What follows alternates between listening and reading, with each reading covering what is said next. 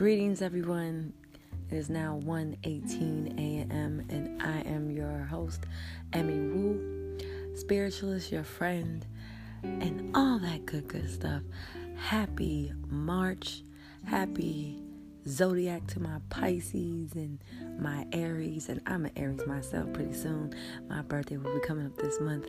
So tonight, I just want to, this morning, I want to talk to you guys about just self love and how our mental state is right now, and you know, um, just being mindful what we intake with our body, what we intake with our words, what we intake into our spiritual walk, just about surrendering.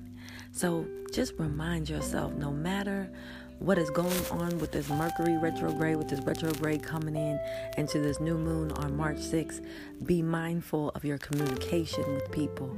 Be mindful of your words. Be mindful of your intake of your foods, how you take your foods in, and just exercise and just be still. A lot of us right now, we just want to rest then rest. A lot of us need to just sometimes close our mouth and just be at peace and just be at peace. So, right now, as I lay upon my couch and sit down and talk with you guys or lay down, sit down, however we do it at 1:20 a.m. I just wanted to show some love to y'all. It's been a long time since I've been on here, but I am back. Stay tuned. My single is out right now, Emmy Wu Wash Away and um, it's on all digital platforms. Stay tuned for the EP called um, Vibration and Frequency.